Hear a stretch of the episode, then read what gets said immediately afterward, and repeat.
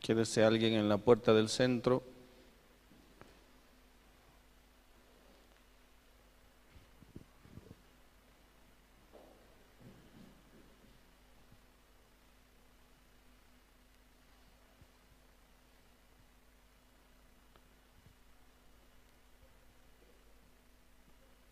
Y no es que haya bajado las normas, sino que lamentablemente vivimos en una generación tan decaída. Vivimos en una generación tan indisciplinada.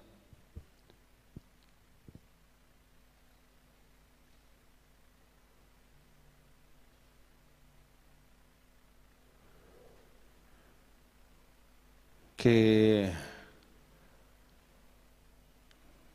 de alguna manera vamos vamos no a entenderle a esta generación porque esta generación es alguien es una generación que es el resultado de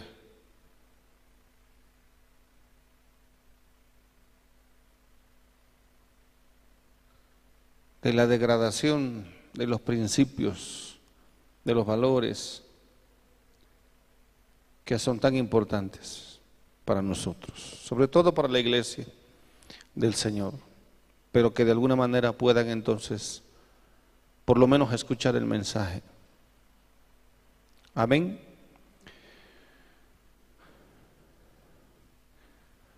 Queremos mandar saludos a todos aquellos que nos ven o nos escuchan a través de este medio, del Internet, en su idioma o en español. Que Dios bendiga su palabra. También sabemos que hay pastores en diferentes países, sobre todo en Colombia, que están escuchando este mensaje. Queremos mandarles un gran saludo y un, abrazo a todos, sobre todo a todos los que van a participar de la Escuela de Cristo en el mes de enero. Nosotros aquí, sabiendo el propósito de Dios a través de esta herramienta, sabemos que ustedes van a ser grandemente bendecidos allá en Colombia. Pronto nos estaremos reuniendo a los más de 60, tal vez ya 70 inscritos oficialmente a quienes les animamos a que sigan preparando su corazón en oración, en búsqueda del Señor, venciendo toda dificultad, toda adversidad, para no participar. Deben ser valientes. Y aquí esta iglesia pequeña, pero con un corazón grande y una visión de Dios, les envía un fuerte aplauso y con Dios les bendiga a todos ustedes. Aleluya. Gracias al Señor. Hay muchos pastores, hermanos, que se toman el tiempo de ver, y eso es bueno, qué es la escuela, de dónde vienen, qué hacen, a dónde van, y eso es bueno, eso es bueno eh, eh, investigar. Y que esta palabra sea una palabra de bendición para todos nosotros. Amén. No es fácil, no es fácil ser parte del liderazgo y eso tiene que ser con, tiene que ver con, con los líderes y tiene que ver con aquellos que quieren ser. Y no me gusta realmente usar la palabra liderazgo, porque creo que ahí empiezan los problemas. Porque el líder como tal, si bien si bien es un atributo y que de hecho creo que Dios eh, regala a través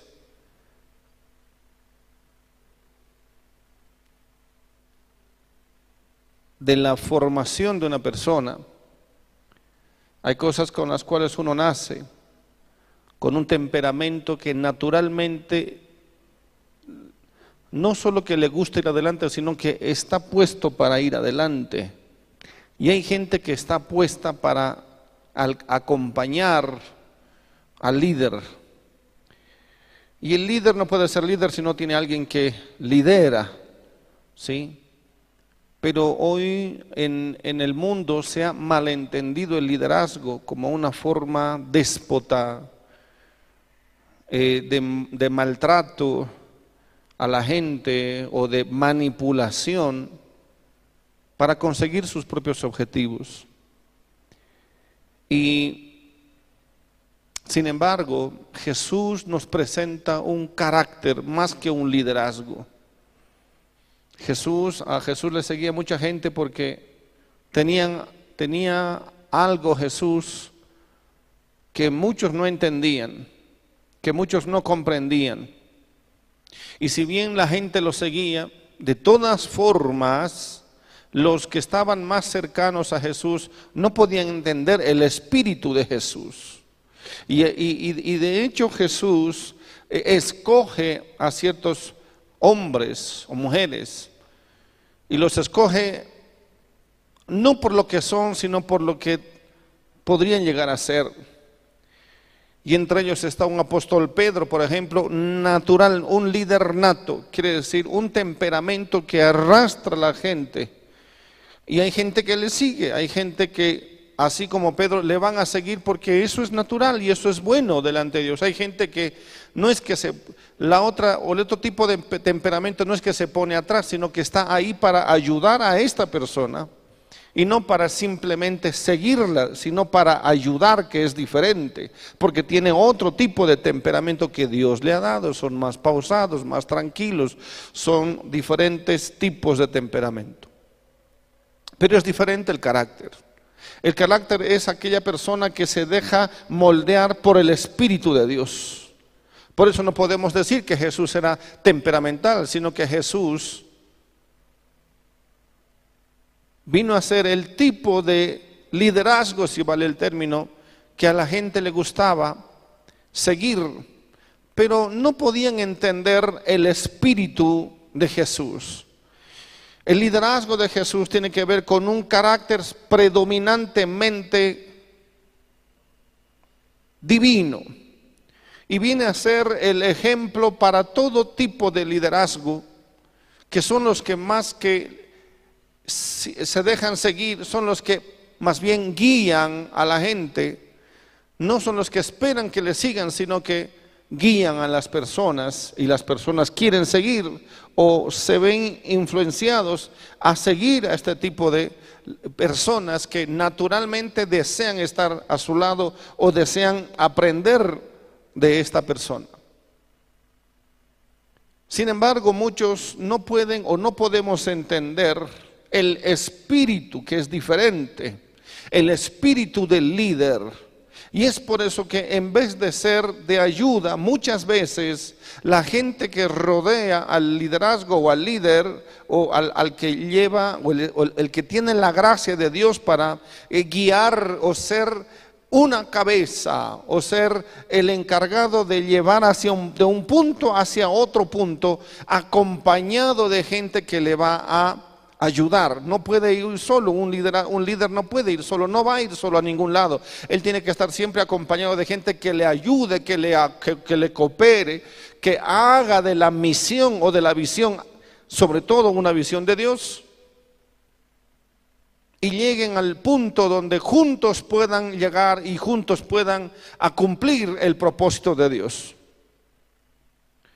El problema con y de hecho lo vamos a ver en la Biblia, con algunos acompañantes de los líderes en torno a la palabra, es que endiosan demasiado al líder.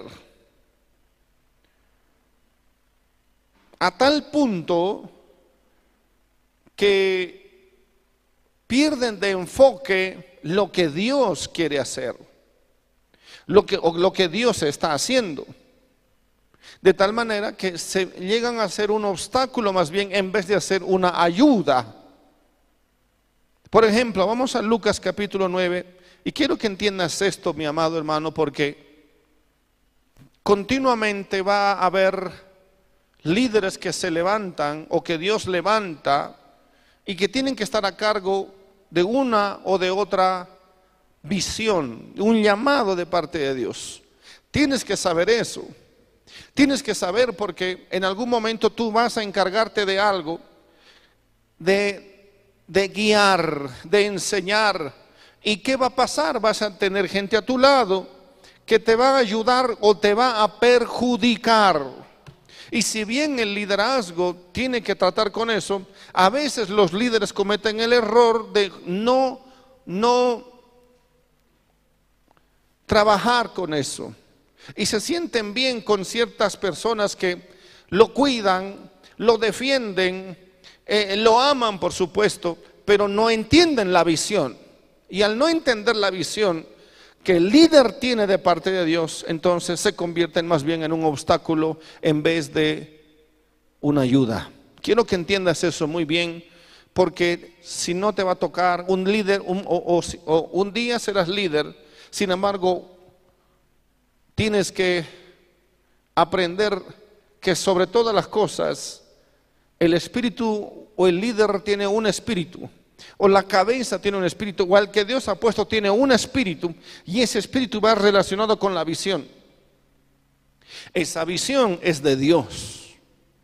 Y si la visión no es de Dios, tú estás, tú estás eh, siguiendo a, a una persona que puede tener ciertos aspectos eh, importantes, interesantes del liderazgo, pero que no te llevan a ningún lado. Te pueden llevar a crear una, una, una imagen de él mismo y tú puedes estar eh, eh, ayudando a levantar la imagen de un hombre y no la imagen de Cristo. Y es muy fácil caer en eso, tanto para los líderes como para los que ayudan o cooperan alrededor de ese líder. Y tienes que aprender esto porque tú eres parte de un liderazgo.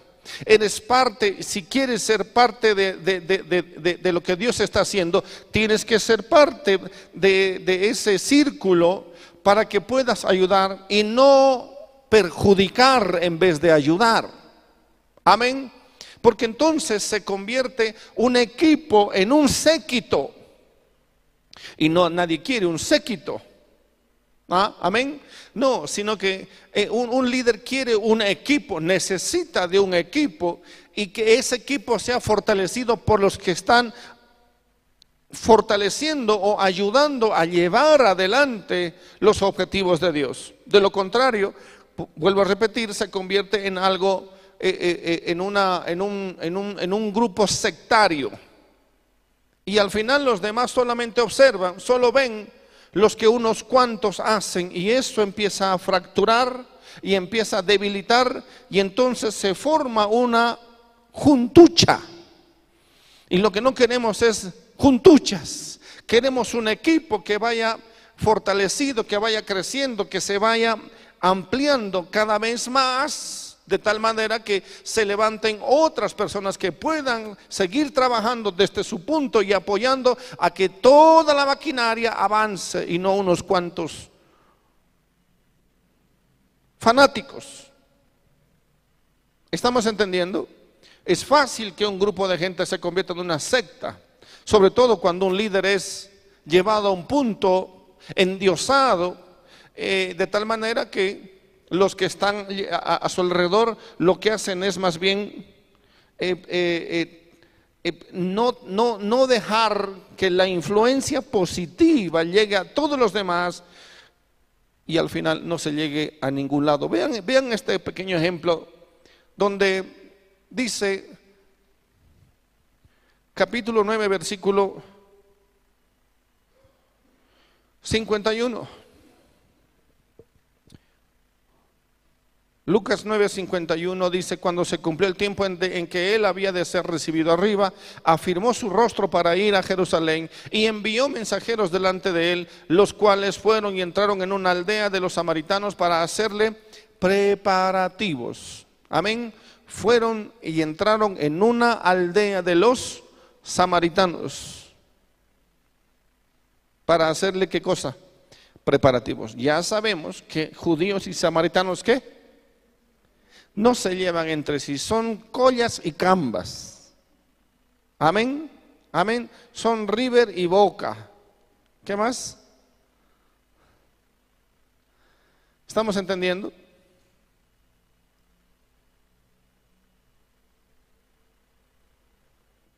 No se llevan entre sí, no se entienden por cuestiones y por asuntos espirituales, culturales. No pueden entre ellos llegar a un punto. Sin embargo, Jesús vino para todos. ¿Cuántos saben eso? Jesús vino para negros y para blancos. Jesús vino para los del norte y los del sur. Jesús vino para los que están arriba y los que están abajo, para los pobres y para los ricos. Jesús viene para judíos y también viene para samaritanos. ¿Cuántos dicen amén? Y entonces el ministerio de Jesús accidentalmente o a propósito tuvo que pasar justo por la mitad. ¿Por dónde? Por una aldea samaritana. Y además que de eso, Jesús, que los guiaba en todas las cosas, les mandó a que preparasen o que preparen, que preparen su, su estadía, mas no le recibieron, dice la palabra, porque su aspecto era como de ir a Jerusalén. Vea, solamente un aspecto, solamente una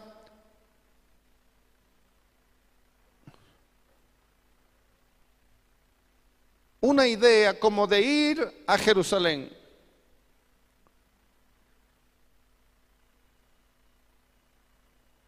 Una, una, impresión.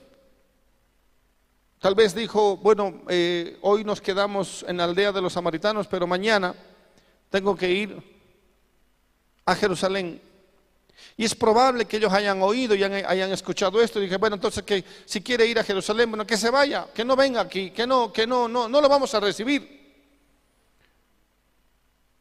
Solo una impresión, porque, porque dice ahí, su aspecto era como de ir a dónde.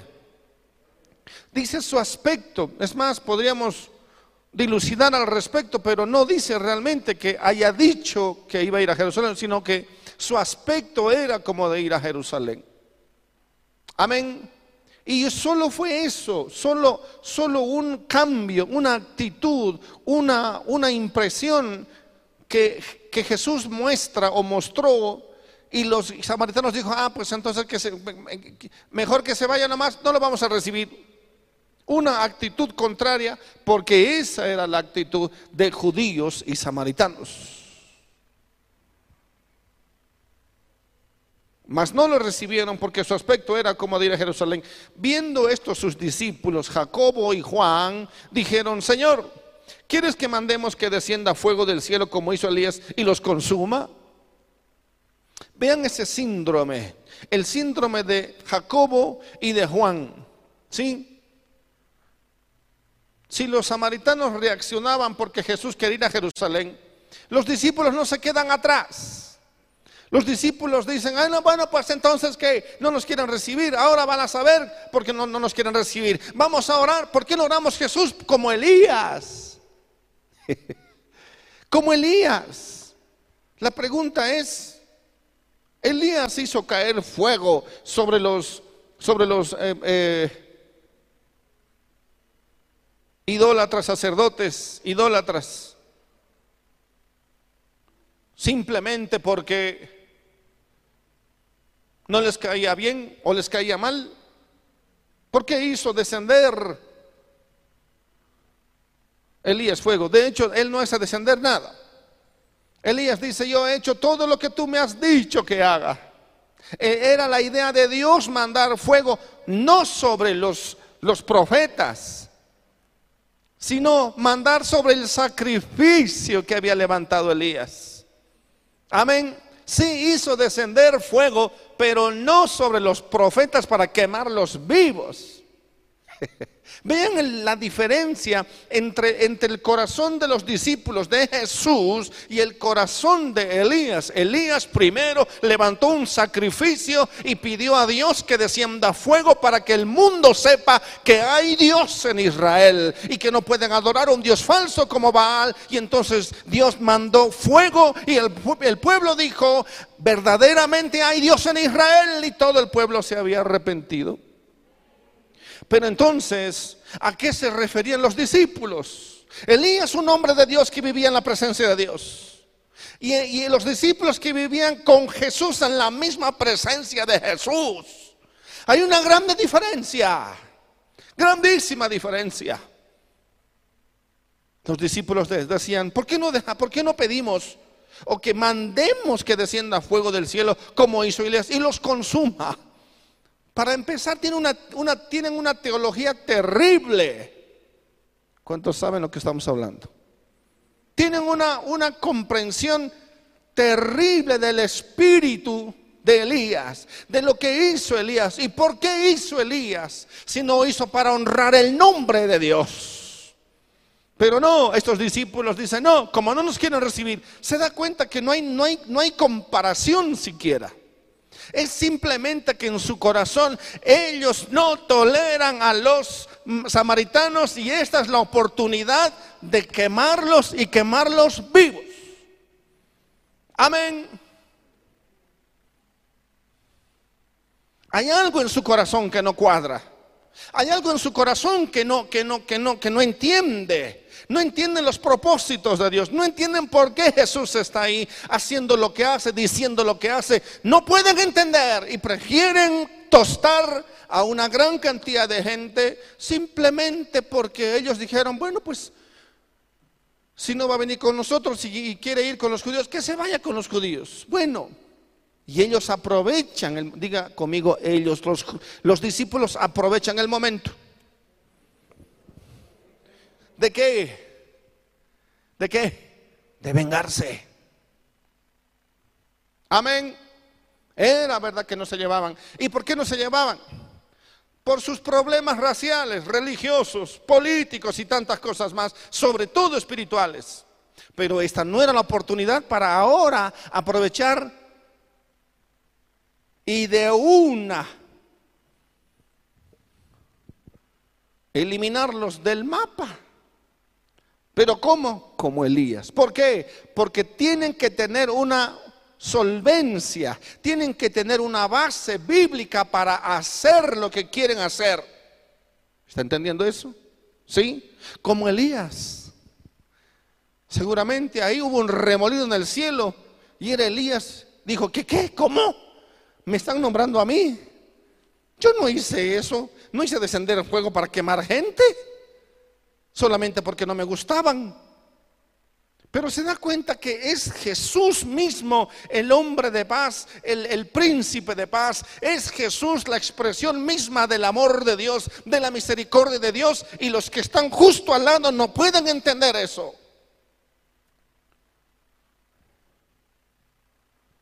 Entonces volviendo él, ¿qué dice? Los reprendió diciendo, vosotros no sabéis de qué espíritu sois. Vosotros no sabéis de qué espíritu sois. Porque el Hijo del Hombre no, no ha venido a, a tostar a las almas, en otras palabras. Amén. Amén. Yo no he venido a perder a la gente, dice, sino para salvarlas para empezar, ellos no pueden hacer descender ni lluvia, menos van a hacer, van a hacer descender fuego. Porque no tienen el espíritu de Jesús. No entienden. Hasta ahora no entienden. No entienden por qué Jesús hace lo que hace, dice lo que dice, por qué Jesús está ahí en el medio. Pero tiene que pasar para revelar lo que hay en el corazón de los discípulos. Y se fueron a otra aldea, evidentemente. Jesús no los va a obligar a los samaritanos. Amén. Probablemente tenía otro plan y dijo, bueno, no importa si no me reciben ahora, pero yo conozco una mujer. Voy a cambiar el plan, plan B. No voy a ir a todos los samaritanos, voy a ir a una solita. Esa solita va a hacer todo el trabajo por mí. Y van a ser salvos. Y se van a salvar y se van a salvar todos. No se va a perder ni uno, ni un samaritano. ¿Por qué? Por culpa de estos mis discípulos que no pueden entender. Si yo les haría caso, Dios mío. Pero voy a tomar una sola. Plan B. Plan A no resultó.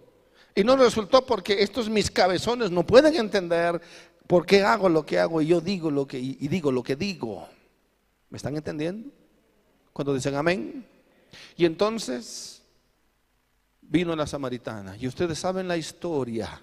La samaritana fue solita. Creo que he encontrado al maestro o al profeta o al Mesías. Y todo el pueblo dice que salió a ver a Jesús y le dijeron a Jesús, ven por favor, pasa con nosotros. Solito. no.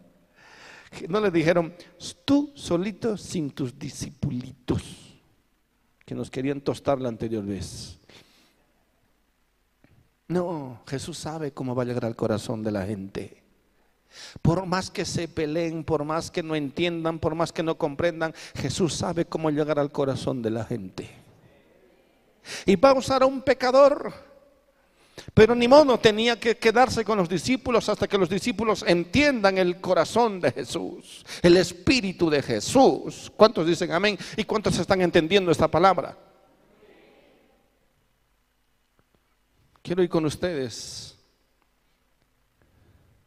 a una parte que espero que nos tenga, tengamos tiempo, pero vamos a 2 Samuel capítulo 16. Amén. Samuel, 2 Samuel capítulo 16, versículo 10.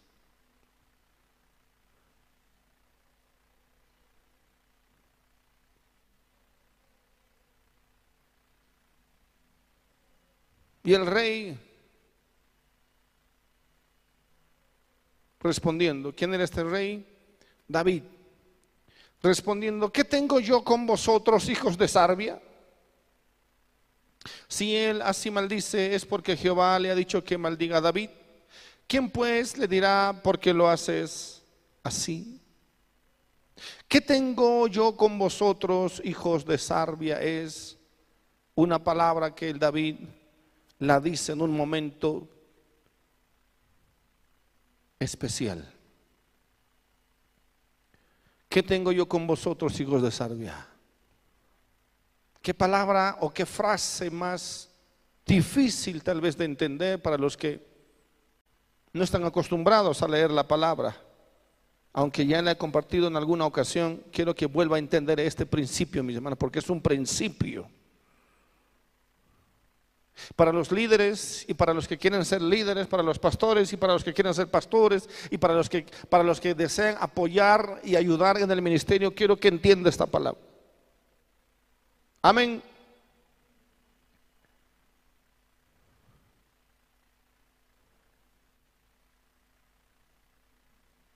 La visión no es el resultado de un grupo de gente que levanta la mano para votar,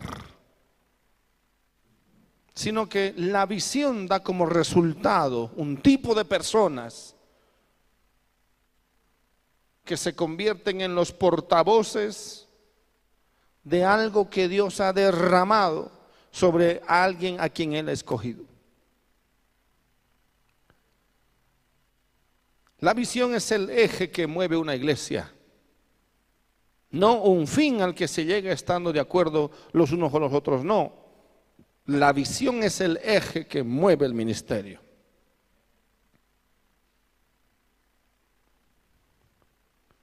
Si no hay una visión de parte de Dios, entonces la gente está siguiendo a un hombre y eso es trágico, porque ese hombre puede caer y todos van a caer igual. Pero si esa gente sigue la visión de Dios, la visión de Dios va a continuar. El pastor Clendenen tenía una visión de Dios. Esa visión continúa aún cuando Él está muerto, porque es una visión de Dios. Como entendí que era una visión de Dios, le dije al Señor, o no, no le dije nada, realmente Él me dijo, quiero que seas parte tú también de esa visión. Y entonces entendí que Dios me estaba llamando a su visión de Él, no a la visión del pastor Clendenen. Todos nosotros somos simplemente siervos, pero debemos disponernos para servir. Y cuando hay una visión de Dios, Dios la respalda. En una conferencia eh, allá en Colombia a nivel nacional, si lo, han visto algunos, el pastor Charles decía, la, la, escuela de Cristo se para por sí misma. No necesita que nadie la, sostenga, se para por sí misma y eso es verdad. Y si alguno quiere ser parte de esta visión, sepa que no sostiene la visión. La visión se para por sí misma. Y donde quiera que va, produce buenos resultados. Independientemente nos esforcemos mucho o nos eh, esforcemos poco, la, la, escuela de Cristo va para bendecir y puede bendecir naciones porque es de Dios. Si es de hombre, esto se acaba al inicio, porque se requiere de fe para hacer eso. Si no hay la fe para hacer eso, eso se acaba. Se acaba, se acaba el primer intento, porque se requiere de fe. ¿Me está entendiendo? Entonces, la visión de Dios no necesita de gente voluntariosa o, voluntarios. La, visión de Dios requiere de gente que hayan visto esa visión y que corran con la visión. Eso es todo. Amén. Sí, no requiere de gente de buena voluntad. No, requiere de donadores. La visión de Dios solo requiere de gente que esté dispuesta a servir a Dios. Y si esta es la visión de Dios y algunos pueden ver la visión de Dios, entonces van a correr con la visión de Dios. Ahora,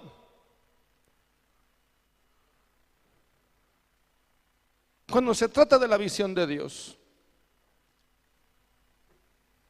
y hay hombres de Dios que reciben esta visión de Dios, que de hecho Jesús tenía una visión clarísima y un propósito clarísimo, se rodeó de un grupo de gente que difícilmente que aceptaban la visión porque no podían entender porque esta visión marcaba los estatutos, marcaba un nuevo estilo de vida, una nueva forma de pensar que los, discípulos no podían entender.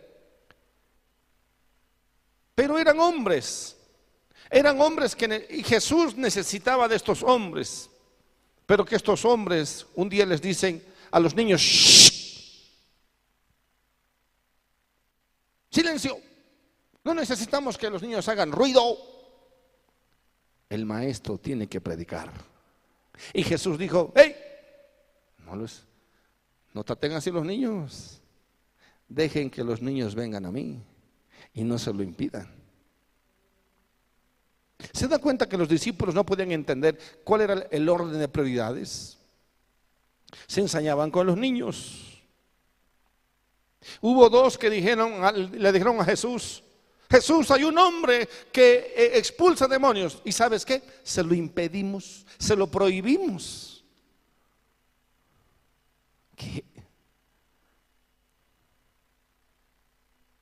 ¿Cómo pueden prohibir algo que ustedes mismos no tienen, no tienen, no tienen la autoridad real para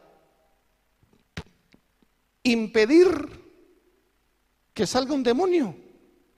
El que saca un demonio tiene la autoridad de Dios mismo, porque los demonios hacen caso a la autoridad de Dios.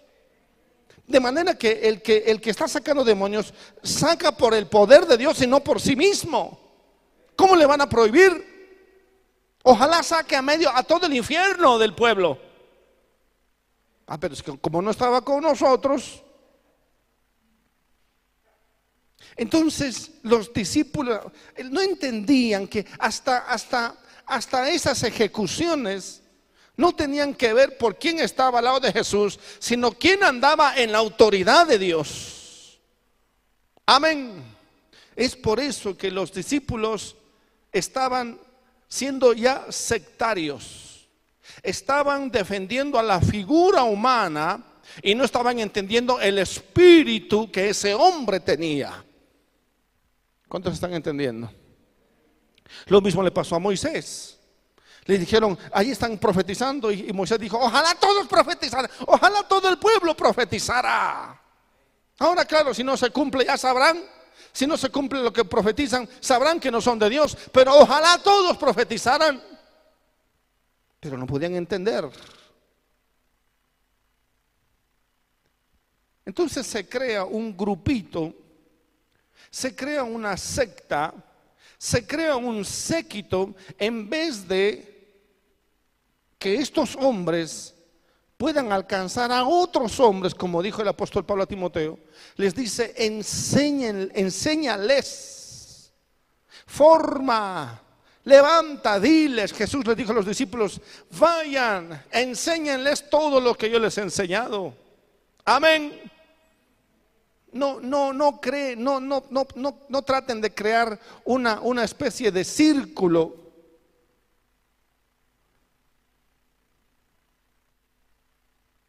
Que solo creen que tienen la voz de Dios, la autoridad de Dios, la palabra de Dios, el permiso de Dios, como los, justamente como los fariseos. Amén. Por eso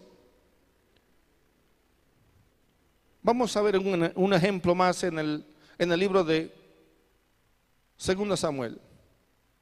David dijo, ¿qué tengo, ¿qué tengo yo con vosotros, hijos de Sarbia? ¿Qué, ¿Qué significaba eso?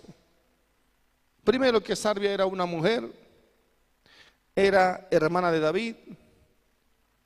Esta mujer Sarbia tenía tres hijos, por lo tanto eran los sobrinos de David. Joab, Abisaí y Asael. Pero estos tres muy cercanos a David, muy cercanos, tan cercanos como que eran sus propios sobrinos. Y de hecho muy valientes, y los vamos a ver, y son gente que tiene tanta valentía, tiene tanto, es más, tienen discernimiento, conocen bien la ley, conocen bien la palabra,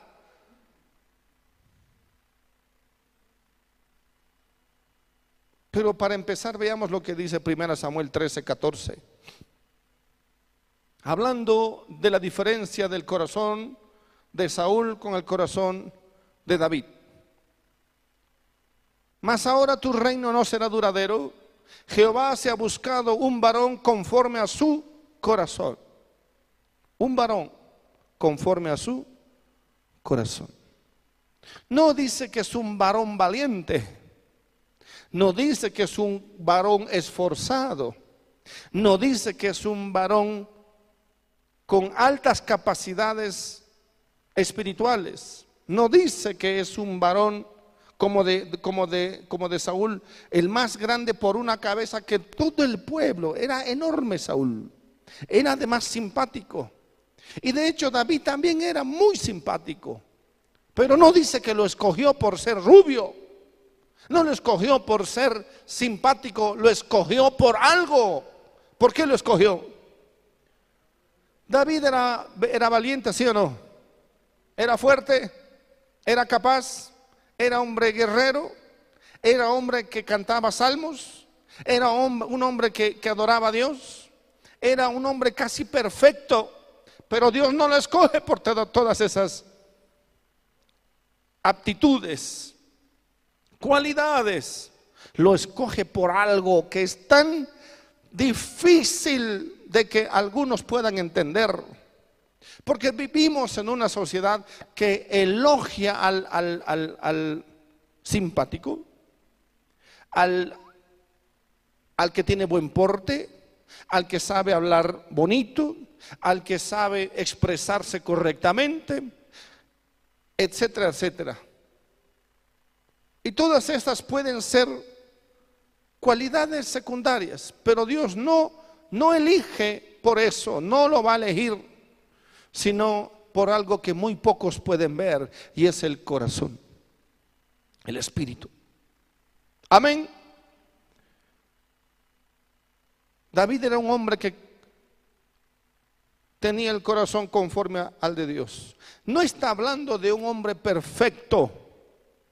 No está hablando de un hombre que, que, piensa adorar a Dios todo el día. No, él hizo y cantó los salmos más maravillosos.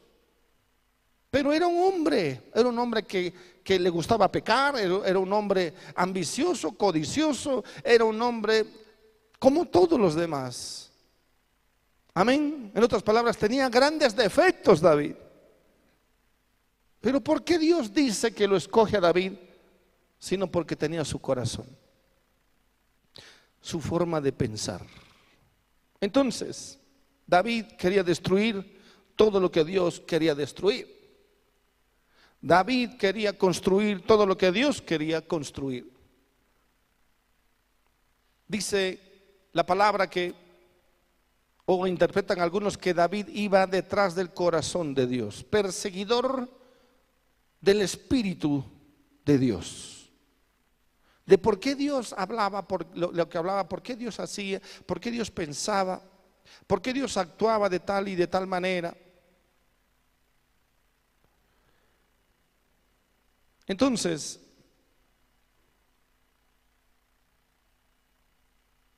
cada vez que Dios hablaba a sus siervos, a los reyes, siempre les recordaba y les decía, pórtense bien como mi siervo David. Piensen como él, como mi siervo David. Actúen como Él. Si voy a tener misericordia va a ser porque me recuerdo, recuerdo más bien cómo fue mi siervo David. Y solo por Él te voy a perdonar. Todo el tiempo Dios hablaba de David y lo añoraba y es interesante que eh, Dios recuerda de David como alguien a quien alguien quien le pudo entender finalmente por dentro a Dios. Qué precioso eso, como mi siervo David tantas veces como mi siervo David. Dios mío, y ese David fue adúltero, fue tan, tan, hizo cosas tan terribles, mató a gente, pero Dios decía, como mi siervo David. Amén. Al final, después de muerto, decía, acuérdense de mi siervo David, como él hacía. ¿Entienden lo que les digo, hermanos? ¿Por qué? Porque David de alguna manera entendió cómo era Dios por dentro. Lo adoraba por lo que él era, no por lo que él hacía. Entendía David el corazón de Dios, un hombre conforme a mi corazón. Y entonces, ¿quiénes eran estos tres hijos de Sarbia? Que por supuesto no tenían el corazón de, de David, menos tenían el corazón de Dios. Lamentablemente, David se ha rodeado, se ha rodeado de algunos que son tan capaces y tan valientes. Vamos a ver algunos ejemplos, e, no ejemplos, sino algunas, algunos versículos. Vamos a Primera Crónicas capítulo 11.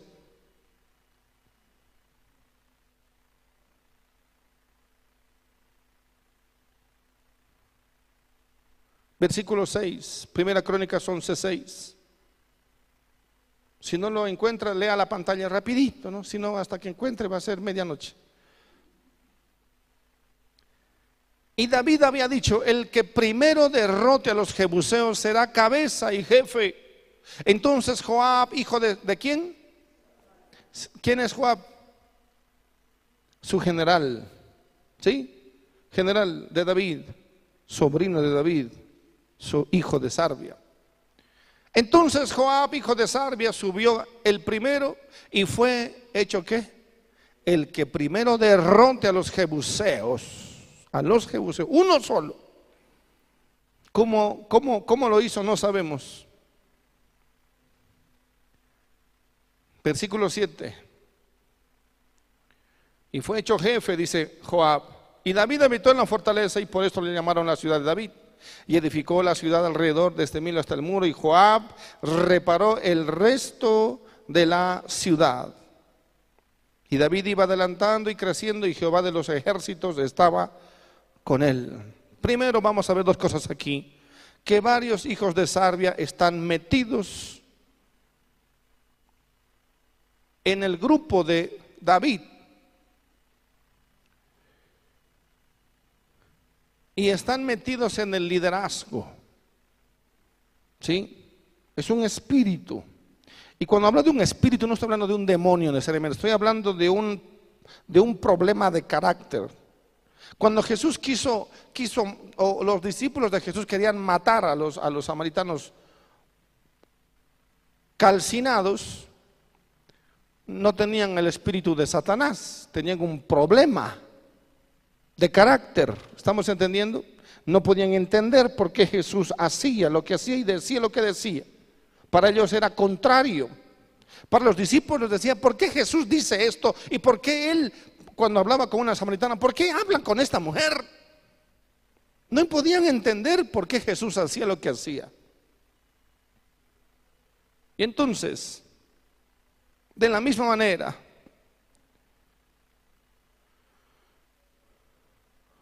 David, siendo hombre al mismo tiempo, se deja influenciar. Y eso creo que muchos líderes cometen el error de dejarse influenciar por la gente que tienen cerca.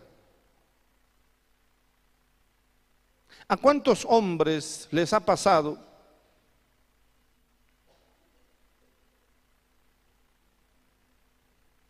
que su esposa que estaba a su lado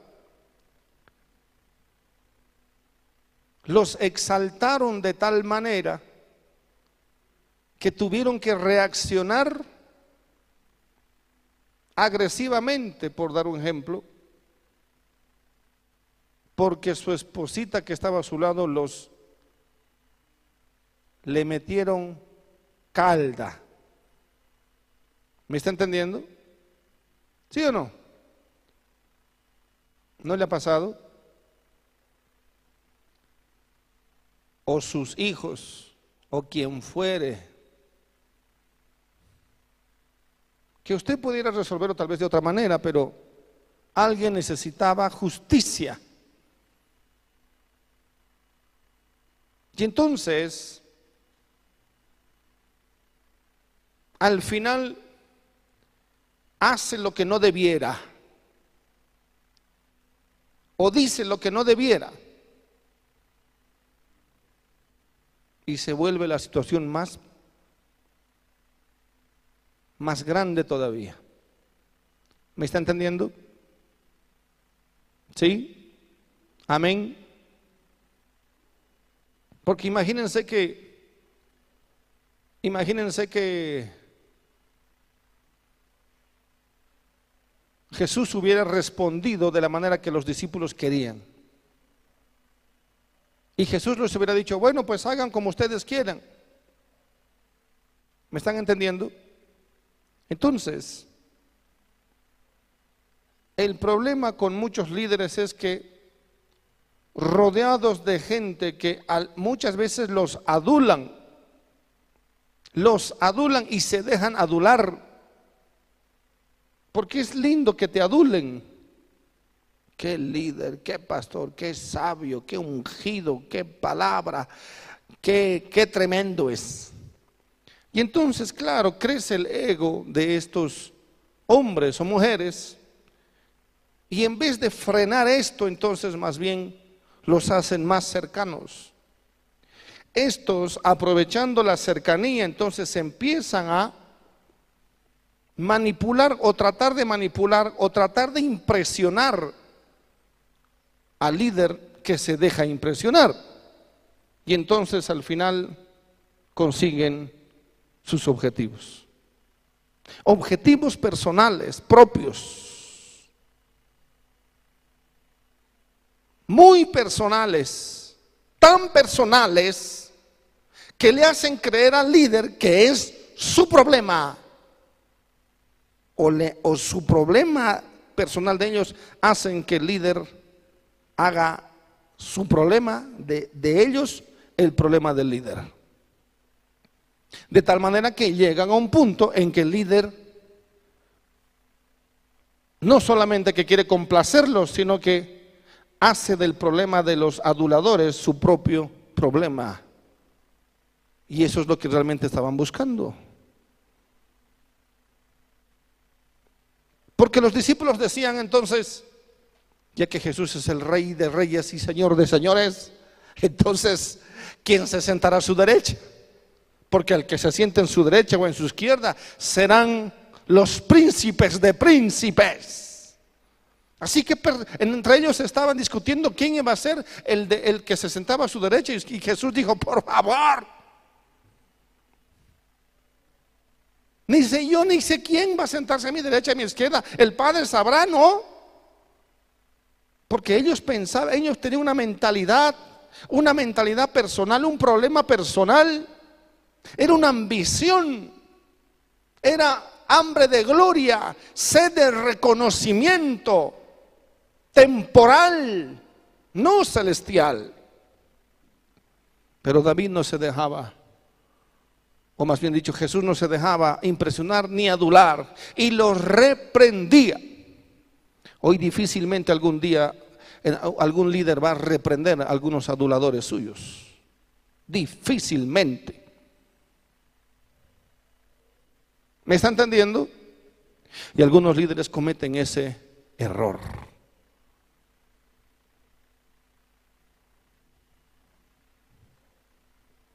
Lamentablemente, David se dejó impresionar por este Joab. Era valiente, tremendamente valiente, que lo nombró general al toque, al momento. ¿Cuántos están aprendiendo algo en esta noche?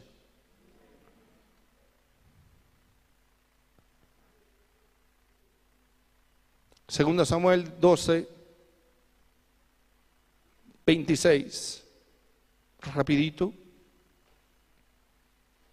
Segundo Samuel 12, 26. vean, vean lo que dice la palabra.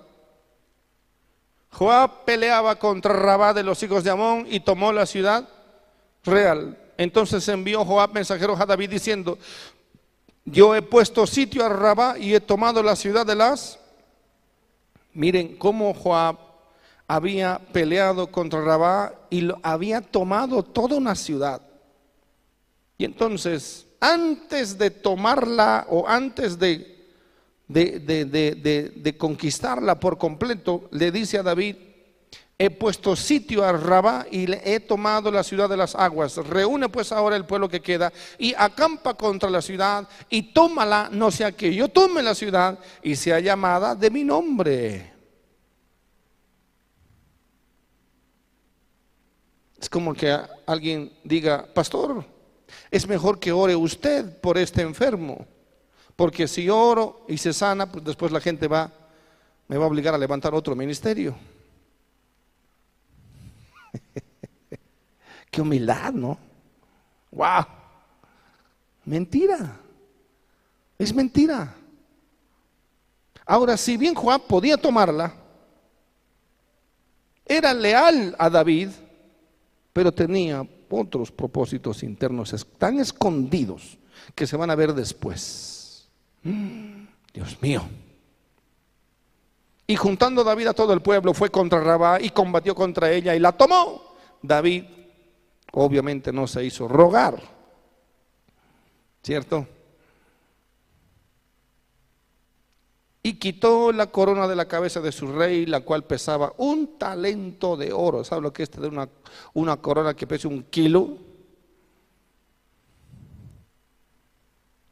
No, este un talento es 34, yo no sé cómo manejaba eso.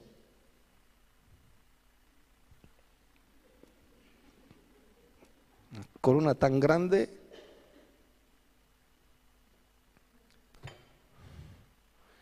Y dice, y fue puesta sobre la cabeza de David. Y Joab ahí, tranquilito.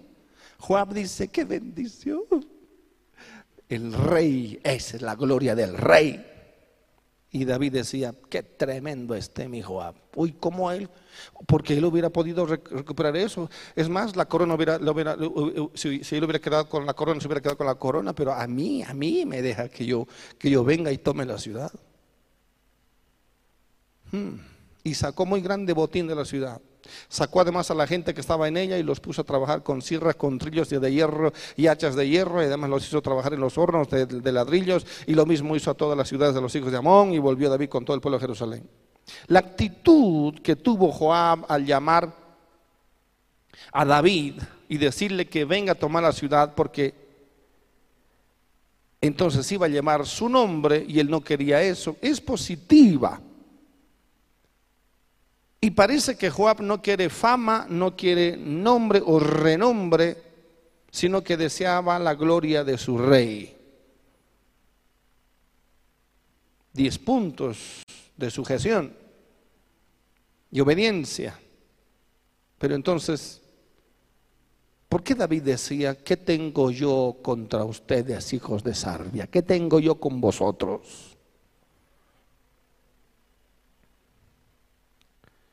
En otras palabras, David estaba diciendo, yo no sé ni por qué estoy trabajando con ustedes. ¿Por qué están conmigo? Vean lo que, David en lo profundo dice, ¿qué tengo yo que ver con ustedes, hijos de Sarbia? Vean la, la figura de Joab, tan leal, aparentemente. Tenemos que seguir aprendiendo. Amén.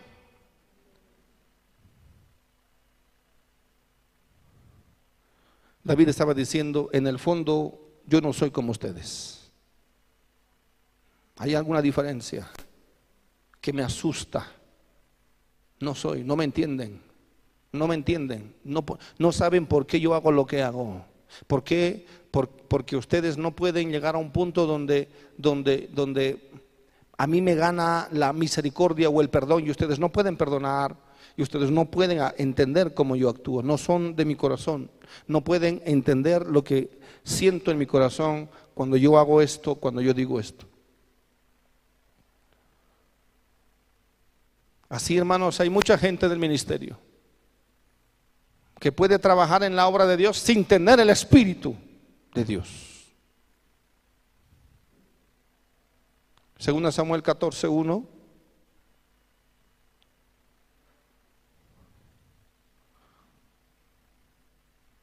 Segunda Samuel 14:1. Conociendo Joab, hijo de quién? Sarbia, que el corazón del rey se inclinaba por quién? Por Absalón. Envió Joab a Tacoa y tomó de ella una mujer astuta y le dijo, yo te ruego que finjas estar de duelo y te vistas de ropa de luto y no te unjas con óleo, sino preséntate como una mujer que desde mucho tiempo está de duelo por algún muerto y entrarás al rey y le hablarás de esta manera. Y puso Joab las palabras en su boca. ¿Por qué? Era una estrategia. Absalón, hijo de David, había sido desterrado y el corazón del rey estaba triste. Y Joab no quería que el rey estuviese triste. Entonces toma a una mujer para que a través de ella, en una supuesta voz profética, entrara hasta el rey y le hablara una profecía, es decir, le diera una palabra de Dios, para que haga venir a Absalón de su destierro. Entonces, veamos el 19. Y el rey dijo, ¿no anda la mano de Joab contigo en todas estas cosas? La mujer respondió y dijo, vive tu alma, rey, señor mío, que no hay que, no hay que apartarse a derecha ni a izquierda de todo lo que mi señor el rey ha hablado, porque tu siervo Joab, él me ha, me ha mandado.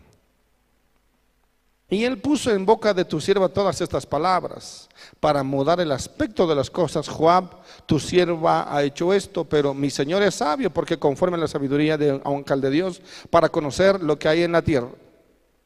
Vea cómo Joab podía manipular la situación y vea cómo hay, hay gente que puede amar más al líder que a Dios mismo. ¿Mm? ¿Entiende eso? Hay gente que puede amar más al líder que a Dios mismo. Mucha, mucha gente protege tanto al líder que daña y termina dañando la obra de Dios.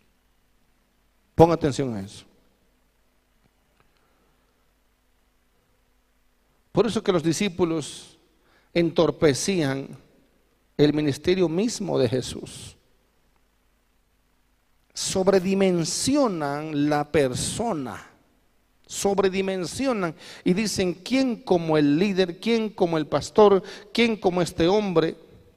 Y entonces se ponen a defenderlo y más bien es un peligro. Y creen que pueden defenderlo cuando Dios es quien guarda no solamente al líder, sino la visión que ha puesto en ese ministerio. Y ven a, personas que se acercan como extraños. Y ven a gente que, que trata de, inmiscuirse o trata de, de ayudar y los ven como enemigos. Ven a estas personas como competencia. Ven en ellos un peligro y, peor todavía, ven en ellos una, una, una especie de,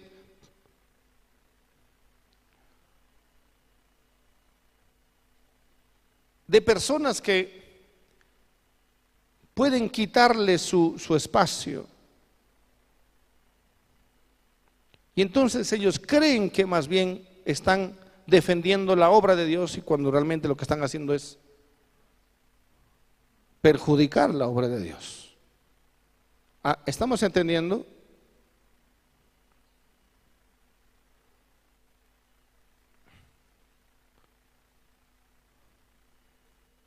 Muchos ministerios han entrado en descrédito no por lo que ellos son, sino por los intermediarios.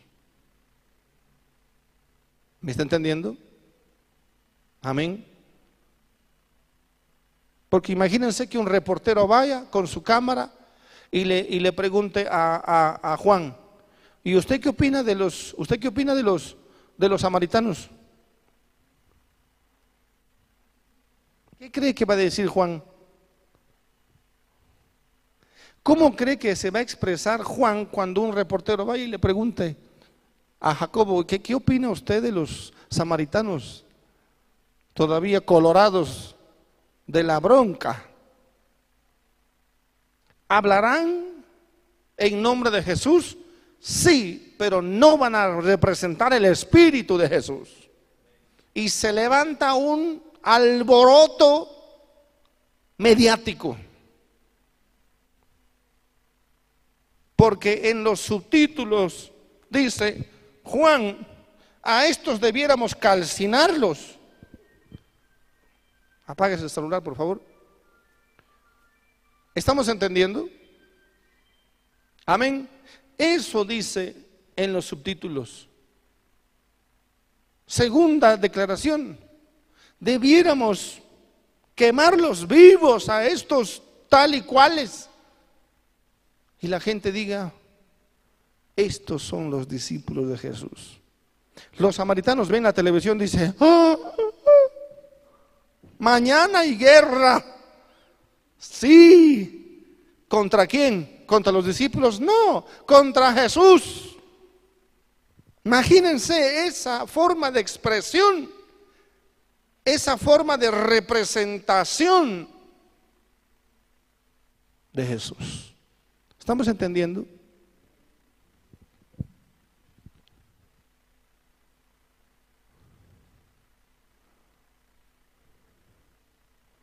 Hay algunas personas que no tienen para con la gente el corazón ni la unción del nombre de Dios. Para ellos realmente lo que les importa es estar bien con el líder. Parecer ungidos, parecer sabios, parecer con un alto grado de discernimiento, para ser responsables, para ser amorosos, pero en realidad solo quieren estar bien delante del líder. Eso es todo lo que buscan, sin siquiera darse cuenta muchas veces Por eso eso está en el corazón que ni siquiera saben que están haciendo eso. Ni se dan cuenta porque el corazón ese es engañoso. Cuando le preguntaron a Jesús, ¿quién, de nosotros va a estar a tu, izquierda, a tu izquierda o a tu derecha? Lo hacían con tanta sinceridad. Y Jesús dijo, por favor, ¿qué parte no han entendido? Mi reino no es de este mundo. ¿Estamos entendiendo? Segunda Samuel 24, 24.1. Volvió a encenderse la ira de Jehová contra Israel e incitó David contra ellos a que dijese, ve, haz un censo de Israel y de Judá. Y dijo el rey a Joab, otra vez Joab, general del ejército que estaba con él, recorre ahora todas las tribus de Israel desde Dan hasta Berseba y hace un censo del pueblo para que yo sepa el número de la gente. Y miren lo que dice Joab. Joab respondió al rey, añada Jehová tu Dios al pueblo cien veces tanto como son y que lo vea mi señor el rey, mas ¿por qué se complace en esto mi señor el rey? Mi señor, siendo su tío. Vean cómo Joab trata al rey David, mi señor. No le dice, ¿cómo vas a hacer eso, tío? ¿Qué te pasa, tío? No se hace así, tío. No, mi Señor, ¿cómo va a hacer eso? Dice, ¿cómo va a hacer eso? Añada Jehová tu Dios al pueblo cien veces, en otras palabras, que sean cien veces más grande, pero que no, no hagas esto, que no lo, que lo, que, y que lo vea mi Señor el Rey. ¿Por qué se complace en esto mi Señor el Rey? Joab sabe que el censo es prohibido por Dios. Sabe que va a haber un costo alto por hacer por hacerlo de parte de Dios porque Dios va a juzgar, pero mira lo que dice el 4. Pero la palabra del rey, ¿qué cosa? Prevaleció sobre Joab y sobre los capitanes del ejército. Salió pues Joab con los capitanes del ejército de delante del rey para hacer el censo del pueblo de Israel.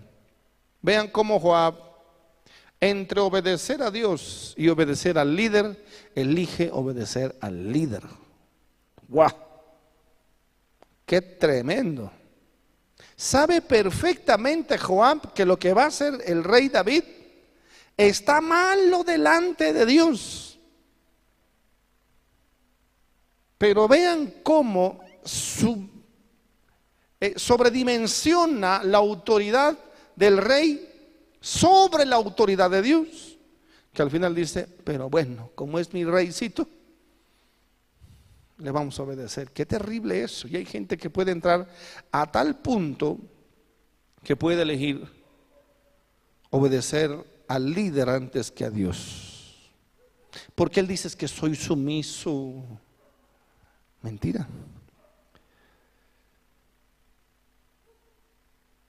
Sin embargo, se pueden equivocar,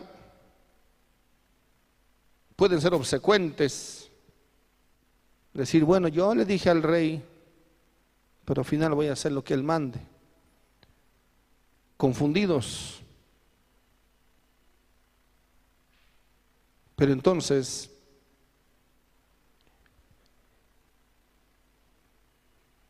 Nadie puede rodear a un líder sin otra preocupación que cuidar el puesto.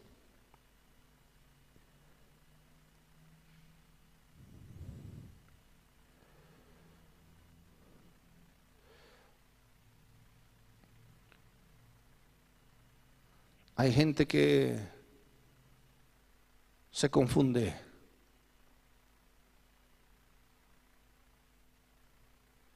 Creyendo que están agradando a Dios más con esa sujeción o sumisión ciega, realmente se van descalificando cada vez más. Porque pueden ser probados hasta en eso. Esta gente, aunque el líder esté equivocado y hasta aún cometa pecado, esta gente va a estar todavía al lado de este tipo de líderes. Y la, la, frase clásica es que yo no lo puedo juzgar, que Dios lo juzgue. Mentira. solo están cuidando su puesto. ¿Me está entendiendo?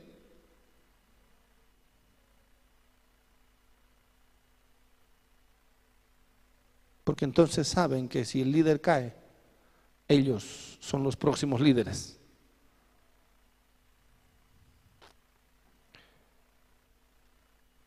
Segunda Samuel 19.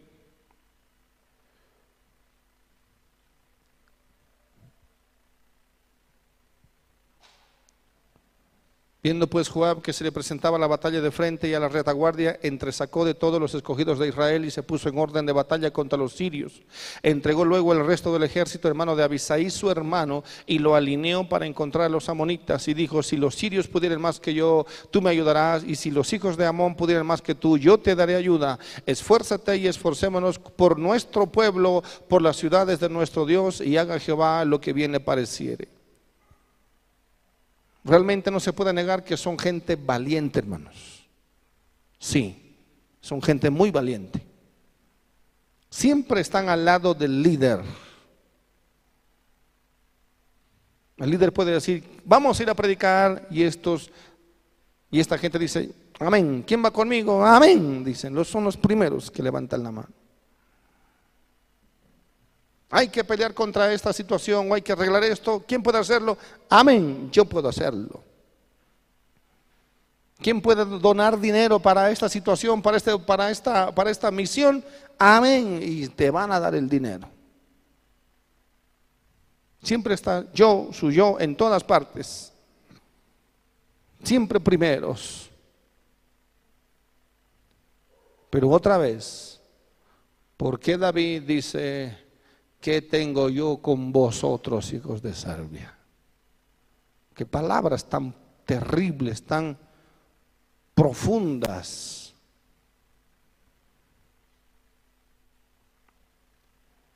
Primera Crónicas 18, 12. Ya estamos acabando.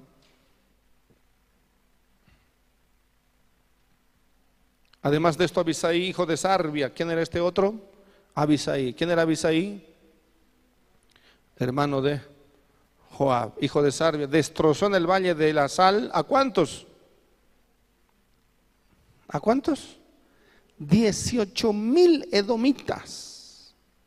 Estos realmente eran increíblemente valientes. Tremendos. ¿Quién como ellos? ¿Quién, ¿Quiénes como estos hombres? Y puso guarnición en Edom y todos los edomitas fueron siervos de, ¿de quién? ¿De Abisaí? No, de David. Porque Jehová daba el triunfo a David donde quiera que iba.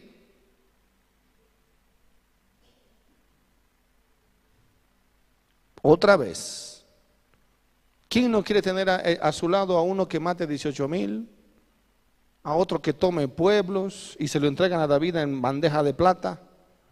Y otra vez, ¿por qué David dice, ¿qué tengo yo con vosotros, hijos de Salvia? Primero Samuel 26, 5. Y se levantó David y vino al sitio donde Saúl había acampado y miró David al lugar donde dormían Saúl y Abner, hijo de Ner, general de su ejército, y estaba Saúl durmiendo en el campamento y el pueblo estaba acampado alrededor de él. Entonces David dijo a Imelec, Eteo y a Abisai, hijo de Sarbia, hermano de Joab, ¿quién descenderá conmigo a Saúl en el campamento? Y dijo a Abisai, yo descenderé contigo.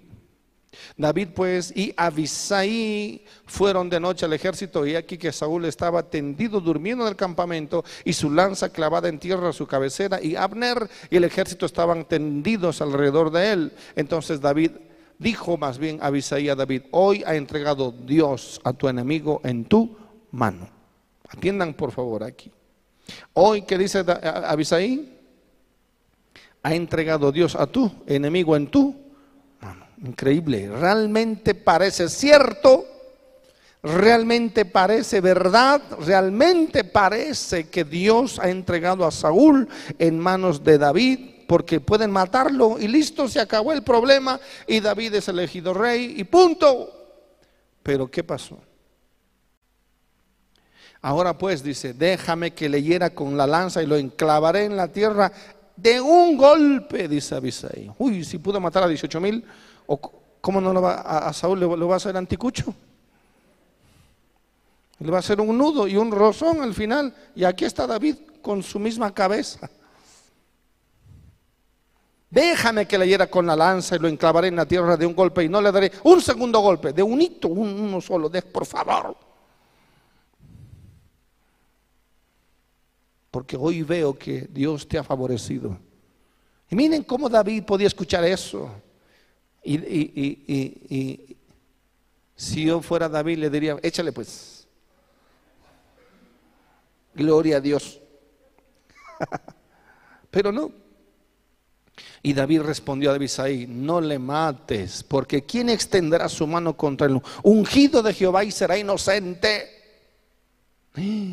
Y Abisai decía, tal vez dijo, ¿qué dijo? Estamos escapando de este. ¿No te acuerdas que estamos escapando? Estamos, nos está persiguiendo. Y ahora lo ves ahí con la lengua afuera durmiendo. Es cuestión de, mm, listo, se acabó el cuento y listo, mañana todo el pueblo de fiesta. No, no le mates, dice. No la mates. ¿Quién podrá contra la ungida extender su mano y Dios y lo, Dios tomará por inocente? Y dijo además David, vive Jehová que si Jehová no lo hiriere o su día llegue para que muera o descendiendo en batalla perezca, guárdame Jehová de extender mi mano contra el ungido de Jehová, pero toma ahora la lanza que está en su cabecera y la vasija de agua y vámonos. ¿Cómo creen que se fue Abisaí? ¿Mm? Entonces vamos a ver ahí el corazón de Abisaí y el corazón de David. Cuando un líder verdadero está en las cosas del reino, sus asuntos personales desaparecen. Vuelvo a repetir, cuando un verdadero líder está en las cosas del reino, sus asuntos personales desaparecen.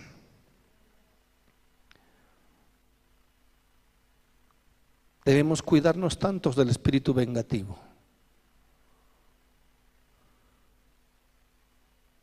Pudiera contarles muchas cosas, pero he dejado que Dios intervenga.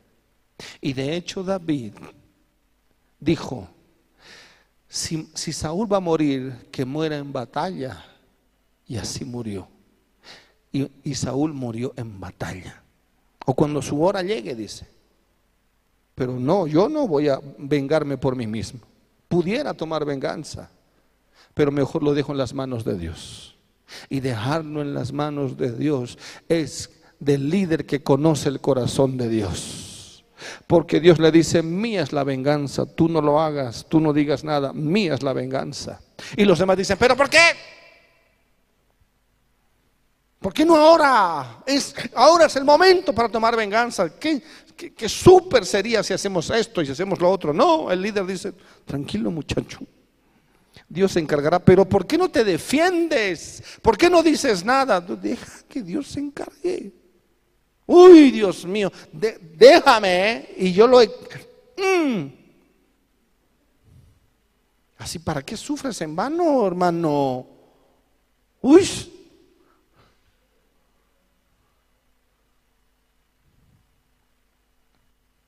Segunda Samuel 21:15. En mi reloj dicen las 7 y 10. ¿Estamos bien ahí? Volvieron. no es la hora de Colombia.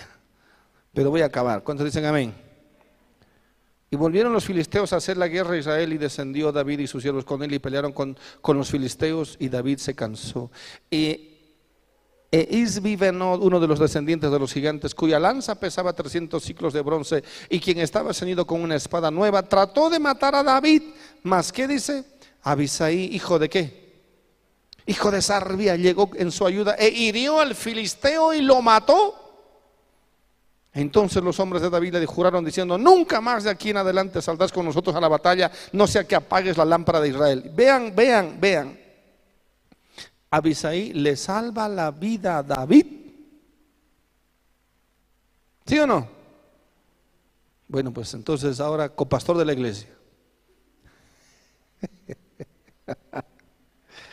Ay, Señor.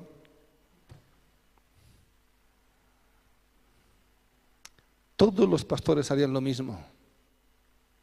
Realmente los pastores necesitan, los líderes necesitan de hombres valientes. Y hay, hay muy valientes, pero ¿cuánto cuesta que los valientes tengan el corazón del líder? ¿Cuánto cuesta eso? ¿Me estamos entendiendo? Otra vez David dice, ¿qué tengo yo contra vosotros o con vosotros, hijos de Sarbia?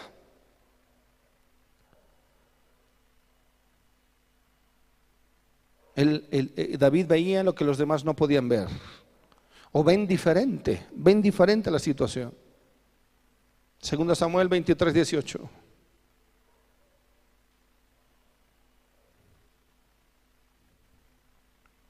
Y Amisai, hermano de Joab, hijo de Sarbia, otra vez, fue el principal de los 30. Este alzó su lanza contra qué? Contra los 300 a quienes mató y ganó renombre entre los tres. Él era el más renombrado de los 30 y llegó a ser su jefe, mas no igualó a los tres primeros. Otra vez, Abisaí estaba en la élite de los valientes de David, el mejor de los principales. Otra vez, sin embargo, David dice, ¿qué tengo yo con vosotros?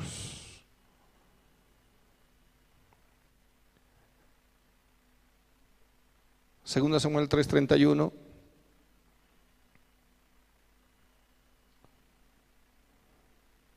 Segunda Samuel 3:31. Entonces David, dijo David a Joab y a todo el pueblo que con él estaba, rasgad vuestros vestidos y ceñidos de silicio y haced duelo delante de quién? De Abner. ¿Por qué? Porque Joab había matado a Abner. ¿Quién era Abner? ¿General de quién? De Saúl. De Saúl. Hemos visto hace un momentito que eh, eh, dice que Abner estaba con Saúl en la cueva y que Abisaí podía matar a Saúl y a, y a los que quiera. Y ahora este famoso Joab va y mata a Abner que era el general de Saúl, su enemigo por ese momento. Sin embargo, si ya sabemos cómo David dice de, Saúl, uy, que no, que Dios me guarde de, levantar mi mano contra Saúl y contra Abner. ¿Qué creen que Jesús, que David pensaba de Abner, el general de Saúl? Miren lo que pasó. Entonces dijo David a Joab y a todo el pueblo que con él estaba, rasgad vuestros vestidos y ceñidos de silicio y haced duelo delante de Abner. A Joab le dice, ahora, ahora vas a llorar por lo que has hecho. Imagínense Abner, o más bien Joab, que estaba defendiéndolo a David, ahora tiene que llorar porque David le dice que ha matado a su enemigo o al general de su enemigo principal. Y haced duelo delante de Abner, y el rey David iba atrás del féretro. Y sepultaron a Abner en Hebrón, y alzando el rey su voz, lloró junto al sepulcro de Abner, y lloró también todo el pueblo. Y endechando el rey al mismo Abner, decía, ¿había de morir Abner como muere un villano?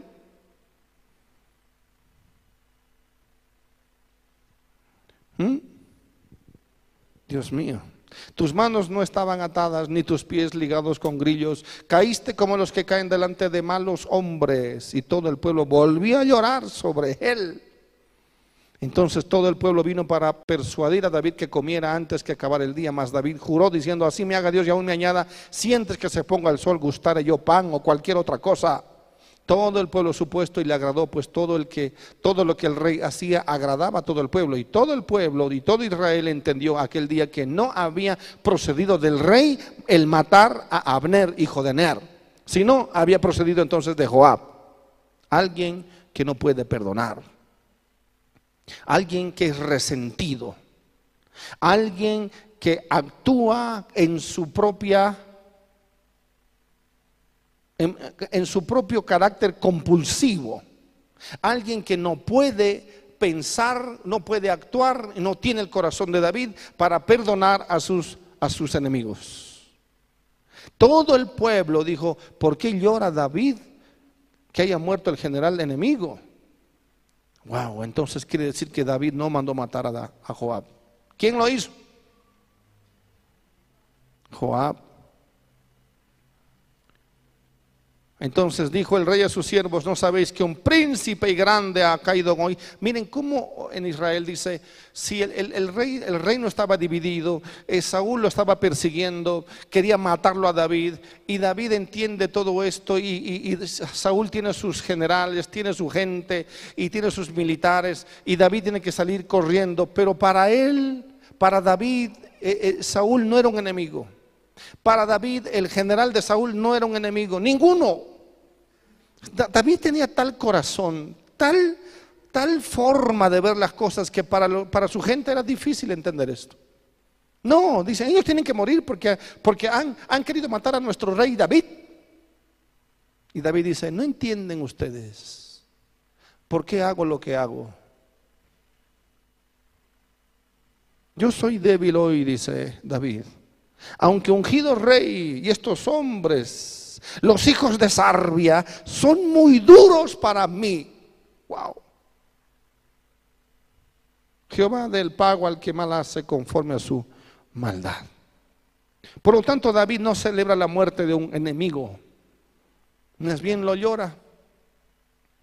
¿Qué les parece?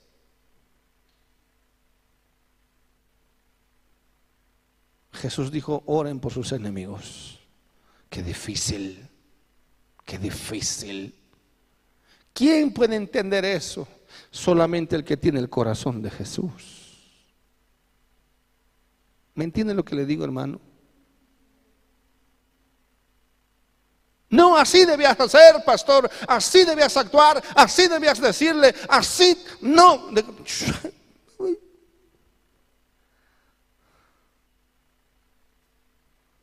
¿Por qué haces como haces? Yo pudiera decir tantas cosas hoy. Pero no lo voy a hacer. Porque amo a mis hermanos. Aún después de lo que me hacen. Porque eh, mi amor por los pastores y los siervos de Dios es más grande que lo que me puedan hacer. Y otra vez eh, se enciende mi corazón y digo, vamos a hacerlo de nuevo. Vamos a hacer esto. No, dicen algunos, jamás. Imposible, pero hay que hacerlo. Tenemos que hacerlo. El que tiene el corazón y el Espíritu de Dios sabrá y entenderá. ¿Cuántos dicen amén? Finalmente David dice que los hijos de Salvia son muy duros. En hebreo dice que significa que son muy nocivos. ¿No entienden? No entienden por qué se debe hacer como se debe hacer. Ellos creen haber hecho algo para David, creen que han hecho cosas para Dios, sin embargo, no están en el camino de Dios. Segunda Samuel 16, 5.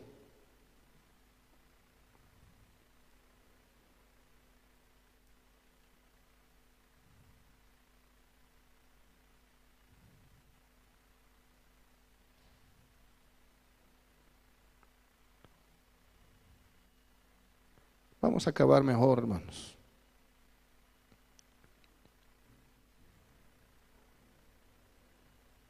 Oh, el Simei otra vez, actuando en la carne, actuando en su propio, en su propio carácter indomable.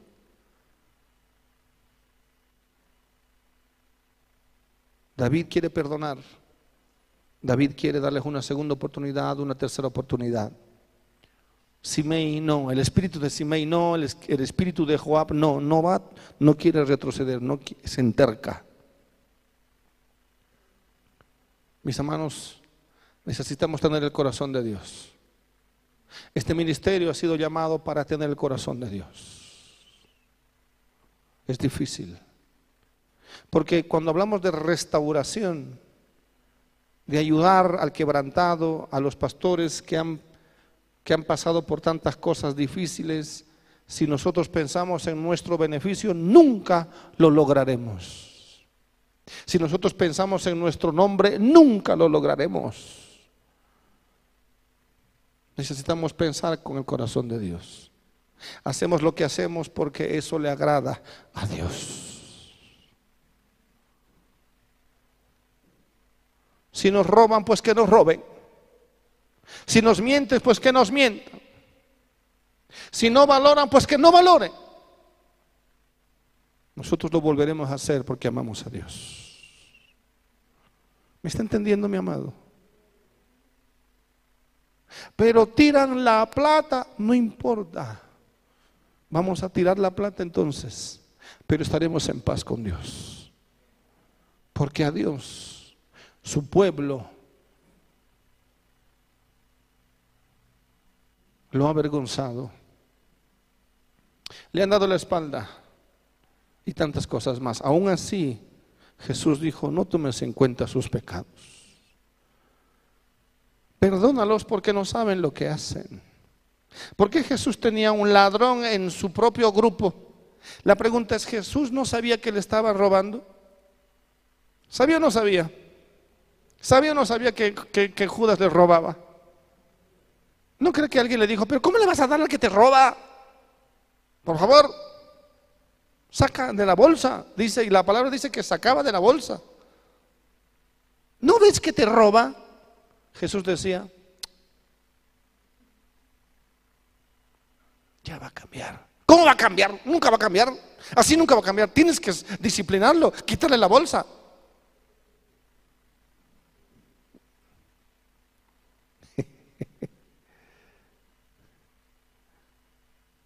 Le dije a un, grupo de pastores, pastores, por favor, absténganse de publicar otras cosas que no tengan que ver con la escuela, porque al llenarse de tantos mensajes, alguno va a decir, bueno, lo mismo de siempre, mejor no leo nada. Y podría perderse de una instrucción importantísima, como el cambio de dirección, por ejemplo. Y entendieron, muchos dijeron, amén, perdón, lo siento, no sé qué. Pero me llamó otra persona, apartito, en privado, me dijo, pastor, qué bien has hecho, eres sabio, pero puedes ser más sabio. wow. ¿Y qué? desactivarlos a todos, me dice. Que no hable nadie. Que lo que ustedes hablen, eso nomás se lea. Yo le dije, quisiera ser tan sabio como usted cree, pero les vamos a dar una oportunidad. ¿Por qué le sigues dando el lugar a este carnalote ambicioso que se roba la plata? Ya va a cambiar. Hay que orar por él. ¿Me está entendiendo? Amén. Tengamos el corazón de Dios. Le pido, les pido a todos, tengamos el corazón de Dios. De lo contrario, usted no va a poder estar aquí. Se va a volver en un espíritu crítico. Y va a decir, ¿por qué hacen lo que hacen? ¿Me está entendiendo? Póngase de pie, por favor.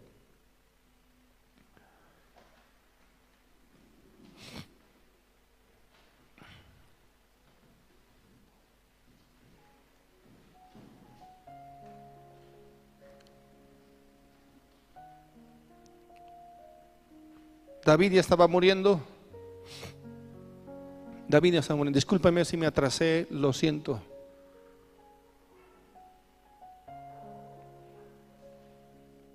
Pero usted debe aprender esta palabra. Amén. David ya era viejo,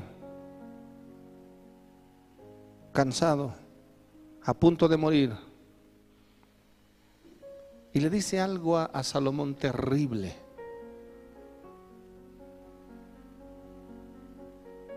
Segunda Reyes 2.5 le dice a le dice a, Salomón las últimas instrucciones, las últimas. Vean lo que le dice. Ya sabes tú lo que me ha hecho quién. Segunda Reyes 2.5, ¿estamos ahí?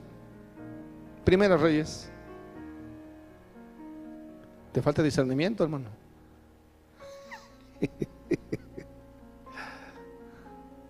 Mire lo que dice David. Ya sabes tú lo que me ha hecho qué. Joab, ¿qué le ha hecho? ¿Qué le ha hecho? ¿Ah? Lo ha defendido. Por poco evita que peque David.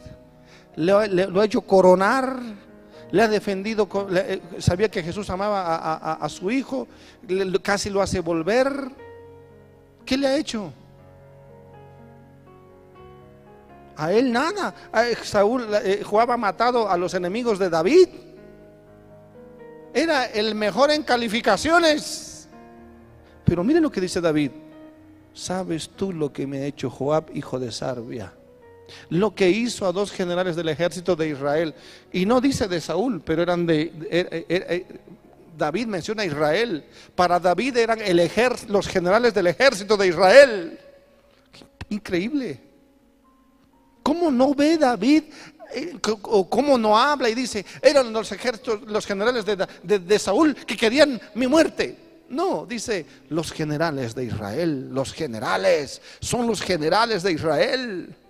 Yo sé que sí se han puesto, se han equivocado, se han ido del lado de Saúl, querían matarme, yo sé, pero eran los generales de Israel.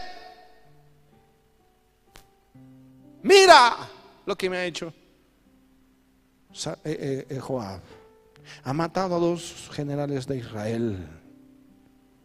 De hecho, hermanos, eh, eh, eh, Abner se estaba había entendido que había hecho mal, había entendido que se equivocó con, apoyar a Saúl. Y David decía, pues qué lindo ahora que entienda que bueno, que se ha equivocado y ahora, y ahora, y ahora puede, puede, puede, puede ser un, un, buen general. Pero Joab decía, hmm, Aquí yo soy el único general. No hay otro general. Solo hay un general y ese soy yo. ¿Cómo lo defendía David? Él, eh, eh, eh, Joab decía, a mí que me, no sé, cuando muera que me, que me, que me levanten una estatua. David dice, no, en todo este tiempo has estado contra mí son mis adversarios. ¿Me están entendiendo? Ha dado muerte a dos generales del ejército de Israel, a Abner, hijo de Ner, y a Amasa, hijo de Jeter, a los cuales él mató derramando en tiempo de paz la sangre de guerra y poniendo sangre de guerra en el talabarte que tenía sobre sus lomos y en los zapatos que tenía en sus pies. Tú pues harás conforme a tu sabiduría, no dejarás descender sus canas al Seol en paz. Increíble. En otras palabras, le dice, mátalo. ¿Por qué? Porque si tú, Salomón, vas a tomar el trono de Israel, tendrás que matar a los hijos de Sarbia. ¿Por qué? Porque si no los apartas de ti, te van a amargar el alma. Su, su, su resentimiento, su amargura, su falta de perdón, te van a contagiar a ti, Salomón. Es peor tenerlos lejos que cerca. Ya tú sabes, es uno o es el otro, porque estos te van a matar, tus propios generales. ¿Me estás entendiendo? Era mejor era mejor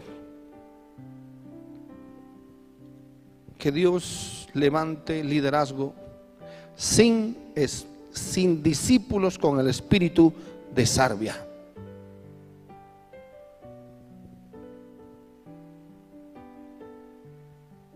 ¿Me están, ¿Me están entendiendo?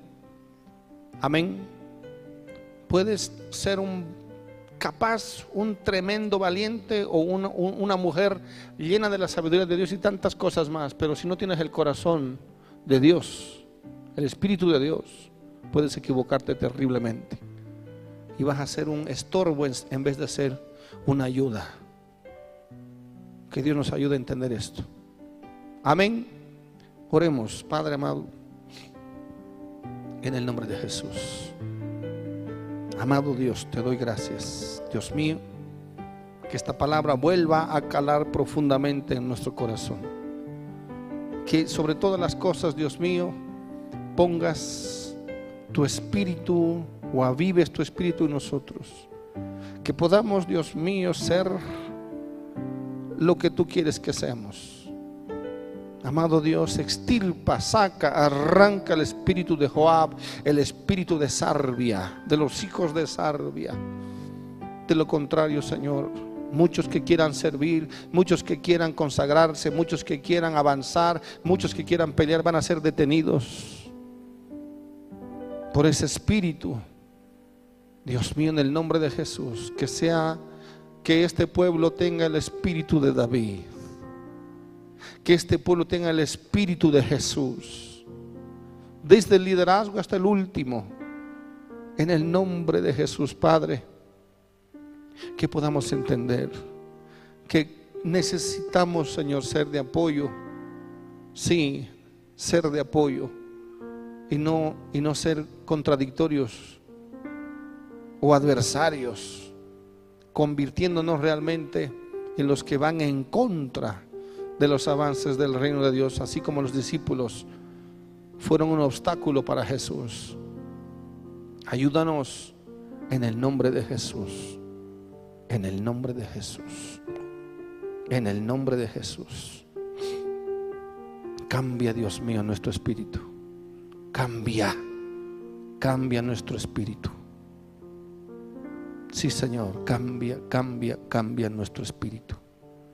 Cambia nuestro corazón, Señor. Que tengamos el corazón de Jesús. Sí, Señor.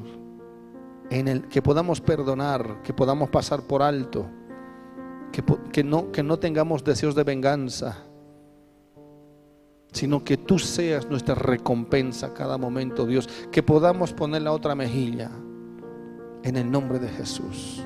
No solamente en el ministerio, sino en nuestra casa, en nuestro hogar, en nuestra familia. No importa lo que digan o lo que hagan, nosotros tenemos el corazón limpio y queremos, y queremos, queremos tener el corazón limpio delante de ti, Señor. En el nombre de Jesús. En el nombre de Jesús. Amén y amén. Que Dios bendiga su palabra. Amén. Que Dios bendiga su palabra.